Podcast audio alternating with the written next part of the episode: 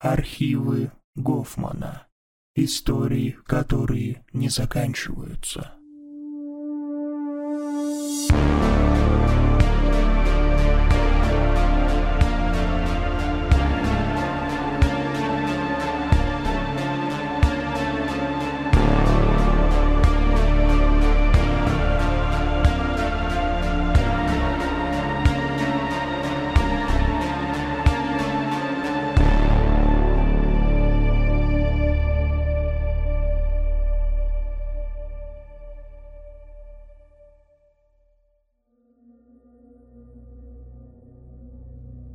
Тот день, как назло, ярко светило солнце, и стояла замечательная погода. Я зашел в здание психбольницы вместе с сопровождающими людьми и печально оглядел коридор. Туда-сюда ходили пациенты, одетые в серые клетчатые пижамы. «Ух ты, новенький, привет!» Ко мне подошел лохматый парень с улыбкой на лице. «Меня Саша зовут, а тебя?» «Я тут всего на две недели», – мрачно ответил я. «Артур». Уверен, ты будешь удивлен. Саша так и лучился позитивом. Не сомневаюсь. По нелепому решению военкомата я был вынужден почти полмесяца находиться тут с этими ненормальными. Само осознание этого уже вызывало глубокое чувство печали. «Что, еще один?» Услышал я недовольный голос и посмотрел, откуда он исходит. На меня со злостью в глазах смотрел мужчина лет 30 с полностью седыми волосами – «А этого врачливого зануду зовут Глеб», – радостно сообщил мне Саша.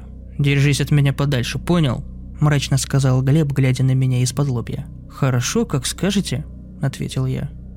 В палате кроме меня лежал Федор, кудрявый парень лет двадцати, который почти всегда молчал и спал.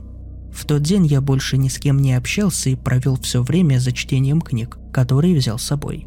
На других пациентов я старался не обращать внимания и не замечал в них явных признаков проблем с психикой. Никто не буянил и не кричал, все вели себя вполне адекватно. Примерно часов в восемь вечера в коридоре вдруг послышались оживленные разговоры. В палату заглянул Саша и радостно крикнул. «Начинается передача, идем!» Федор, лежащий на кровати рядом, молча встал и пошел вслед за Сашей. Мне захотелось чем-то разнообразить свое чтение, и я тоже пошел с ними. В общем зале повсюду сидели пациенты – на всех стульях, креслах, лавочках и прямо на полу. В углу комнаты стояла тумба, на которой находился старенький небольшой телевизор. Я встал за одним креслом и начал смотреть. На экране был лысый мужчина лет 50 в красочной разноцветной рубашке.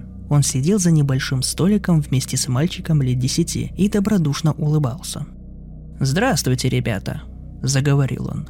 Это была какая-то детская телепередача в которой мужчина вместе с мальчиком обсуждали разные темы, например, как нужно вести себя в общественном транспорте. Сначала я внимательно смотрел, но потом мне стало скучно, и я пропускал все мимо ушей, задумываясь о своем. Вдруг все люди, находящиеся в зале, начали бурно разговаривать. Стараясь понять, что они обсуждают, я сосредоточился на экране. Теперь самое главное. Вопрос от зрителя. Интригующе произнес мужчина в телевизоре, держа в руках лист бумаги. Что делать, когда приходят тени? Чего, блин, пронеслось у меня в голове. Комната наполнилась оживленными возгласами. Кто-то плакал, кто-то возмущенно высказывал недовольство, а один из пациентов упал на пол и закрыл лицо руками. «Ну, наконец-то», — сказал хриплым голосом мрачный парень, под глазами которого были настолько огромные мешки, что сами глаза казались черными. Смотря на него, можно было подумать, что он никогда в своей жизни не спал. Его взгляд резко перескочил на меня. По моей спине тут же пошли мурашки, а в груди появился страх. Было в этом взгляде что-то жуткое и неестественное. «Единственное средство против теней – это свет», – сказал ведущий передачи. Я встал и пошел к себе в палату, потому что мне наскучил весь этот бред. Неудивительно, что у них проблемы с психикой, подумал я. Когда постоянно смотришь такую хрень, точно головой тронешься. Ничего необычного больше не произошло, и я, немного почитав книгу, лег спать. Шепот. Он пробирался сквозь сон и раздражал каждую клетку моего тела. Он шел откуда-то из коридора. Проснувшись посреди ночи, я посмотрел в дверной проем и увидел там темный силуэт. Кто-то стоял там и неразборчиво что-то шептал. «Дайте поспать», — громко сказал я. Все затихло но ненадолго. Спустя пару секунд в проеме показался еще один силуэт, и шепот повторялся с удвоенной силой. Моя голова почему-то стала сильно болеть. «Да вы охренели, что ли?» – крикнул я и, встав с кровати, направился к выходу из палаты. Все находившиеся в проходе сразу же удрали оттуда. Включив в комнате свет, я выглянул в коридор и посмотрел по сторонам. Несмотря на то, что стояла глубокая ночь, в каждой палате горел свет, кроме самой дальней. Возле нее маячили темные силуэты. «Не выключай свет», – раздался за моей спиной испуганный голос Федора. Обернувшись, я увидел, что он смотрит на меня полными страха глазами, вцепившись в одеяло, а на его шее виднелись черные следы чьих-то пальцев. Боясь думать, откуда они могли появиться, я решил поддержать его идею. «Хорошо, пусть горит». Оставшуюся часть ночи я провел за чтением книг, и вскоре нас позвали на завтрак. Меня удивило, что только вчера ярко светило солнце, а сегодня стоял темный сумрак, и было похоже, что днем светлее уже не станет. Находившиеся в отделении пациенты будто бы тоже изменились. Стало больше людей мрачной наружности, с мешками под глазами, которые злобно озирались друг на друга. А некоторых больных, что были тут вчера, я уже больше никогда не встречал. В их числе был и жизнерадостный, и позитивный Саша, исчезнувший неизвестно куда. «Видали, что случилось с Никитой из последней палаты?» – спросил один из мрачных людей во время завтрака в столовой. «Не повезло ему. Лампочка не вовремя перегорела, и ночь он провел в темноте. Он заразно засмеялся вместе с двумя такими же неприятными людьми, а потом продолжил. «Если хотите посмотреть, то поторопитесь. Труп скоро уберут». Холодок пробежал по моей спине. Я посмотрел на сидевшего рядом Федора, на шее которого до сих пор были темные следы от пальцев. Быстро закончив доедать завтрак, я вышел из столовой и прошел до своей палаты, никуда не заглядывая. Читать книгу без света было очень сложно. Небо на улице было затянуто черными тучами, из-за чего везде был полумрак. Да и читать я уже был не в состоянии, так как в голове постоянно появлялись тревожные мысли, забирающие все внимание на себя. Что здесь происходит? Куда я попал? Может быть, это какой-то розыгрыш? А может, я просто сошел с ума, и мне все это кажется? Пока что я не спешил расспрашивать всех о произошедших событиях, потому что боялся, что меня могут посчитать сумасшедшим. На протяжении дня я несколько раз слышал неразборчивый шепот, доносящийся из темных мест здания. Все пациенты находились в подавленном состоянии, кроме тех, что с мрачными улыбками обсуждали за завтраком чью-то смерть. Они, казалось, напротив чувствовали себя как дома, и им нравилась вся эта атмосфера с жуткими существами, скрывающимися во тьме. Наступил вечер, и снова из зала раздались возгласы о том, что начинается передача. Я направился вслед за всеми и встал у стены, смотря на экран. Там снова появился лысый мужчина в разноцветной рубашке, сидящий за одним столиком с мальчиком лет десяти, но уже другим – в этот раз ребенок смотрел из-под лобья недобрым взглядом прямо в камеру, а под его черными глазами виднелись большие мешки. Ведущий начал, как и тогда, в позитивной манере рассказывать о правилах поведения и хорошего тона. Только мальчик вместо того, чтобы соглашаться с ним, пронзительно хихикал, вероятно, считая все это бредом. «А теперь вопрос от зрителя», — наконец сказал мужчина – все люди в комнате стали неотрывно смотреть в телевизор. Что делать, если все вокруг постоянно смеются? По залу прошла волна недовольства, один пациент безумно засмеялся и начал кататься по полу. Мрачного вида люди с отвращением смотрели то на него, то на экран, на котором ведущий, сделав небольшую паузу, начал называть ответ. Нужно стараться слиться с окружением и ни в коем случае не выделяться – Передача закончилась, и все начали расходиться. Зайдя к себе в палату, я даже не думал о том, чтобы выключать на ночь свет, и начал читать книгу, постоянно озираясь по сторонам. Спустя некоторое время мне все же захотелось спать, и в какой-то момент я уснул прямо с книжкой в руках. Разбудил меня громкий, режущий барабанные перепонки безумный смех. Проснувшись с книгой в руках, я удивленно посмотрел на дверной проем.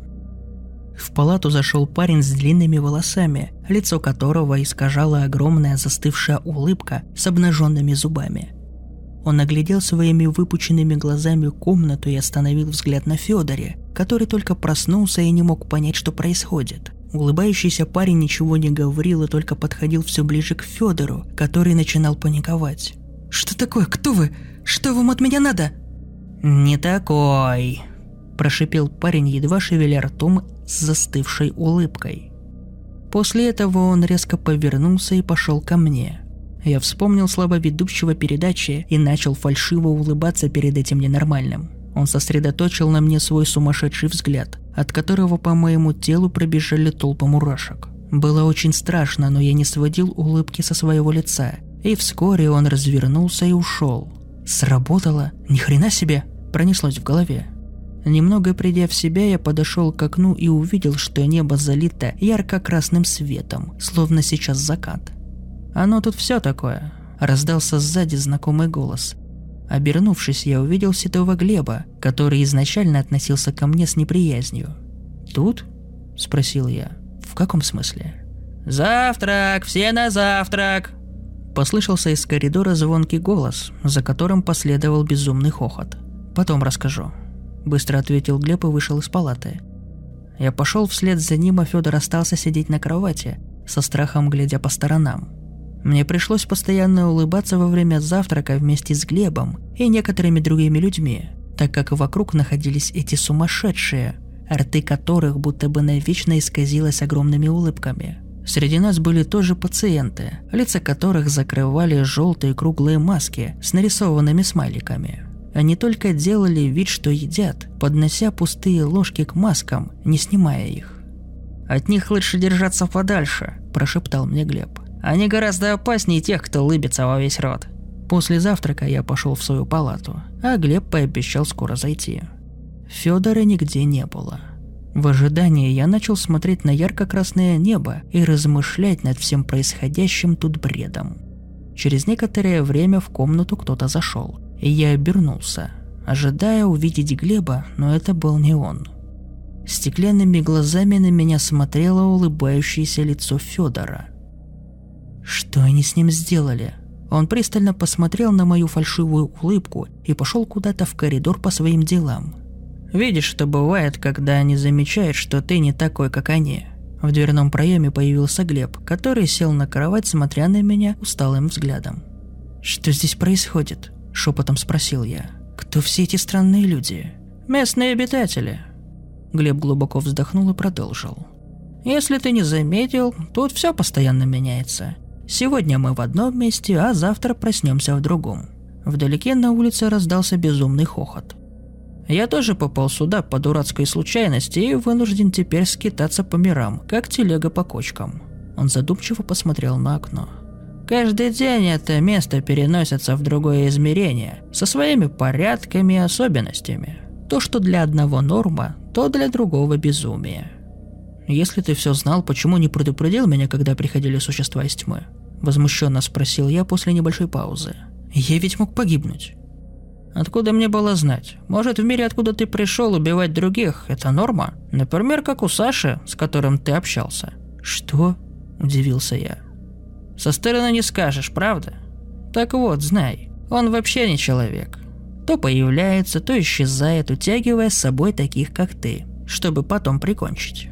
Так что будь осторожнее, общаясь здесь с кем попало – в комнату вошли двое смеющихся людей, и мы тут же перестали разговаривать, скривив фальшивые улыбки и разойдясь в разные стороны. Вечером все собрались у телевизора и стали смотреть загадочную передачу, которая была как-то связана со всеми этими переходами между мирами. Ведущий, сидя рядом с улыбающимся во весь рот мальчиком, зачитал вопрос с листа бумаги. Что делать, если люди вокруг состоят из мешанины – Улыбающиеся люди в зале стали смеяться. Глеб удивленно шепнул мне. «Я не в курсе, о чем он. Впервые такое слышу». «Держаться от них подальше», — ответил ведущий. На следующий день появились те существа, о которых говорили в передаче. Они словно были собраны из частей тел нескольких людей. У них были разные руки, ноги, пальцы, глаза и уши.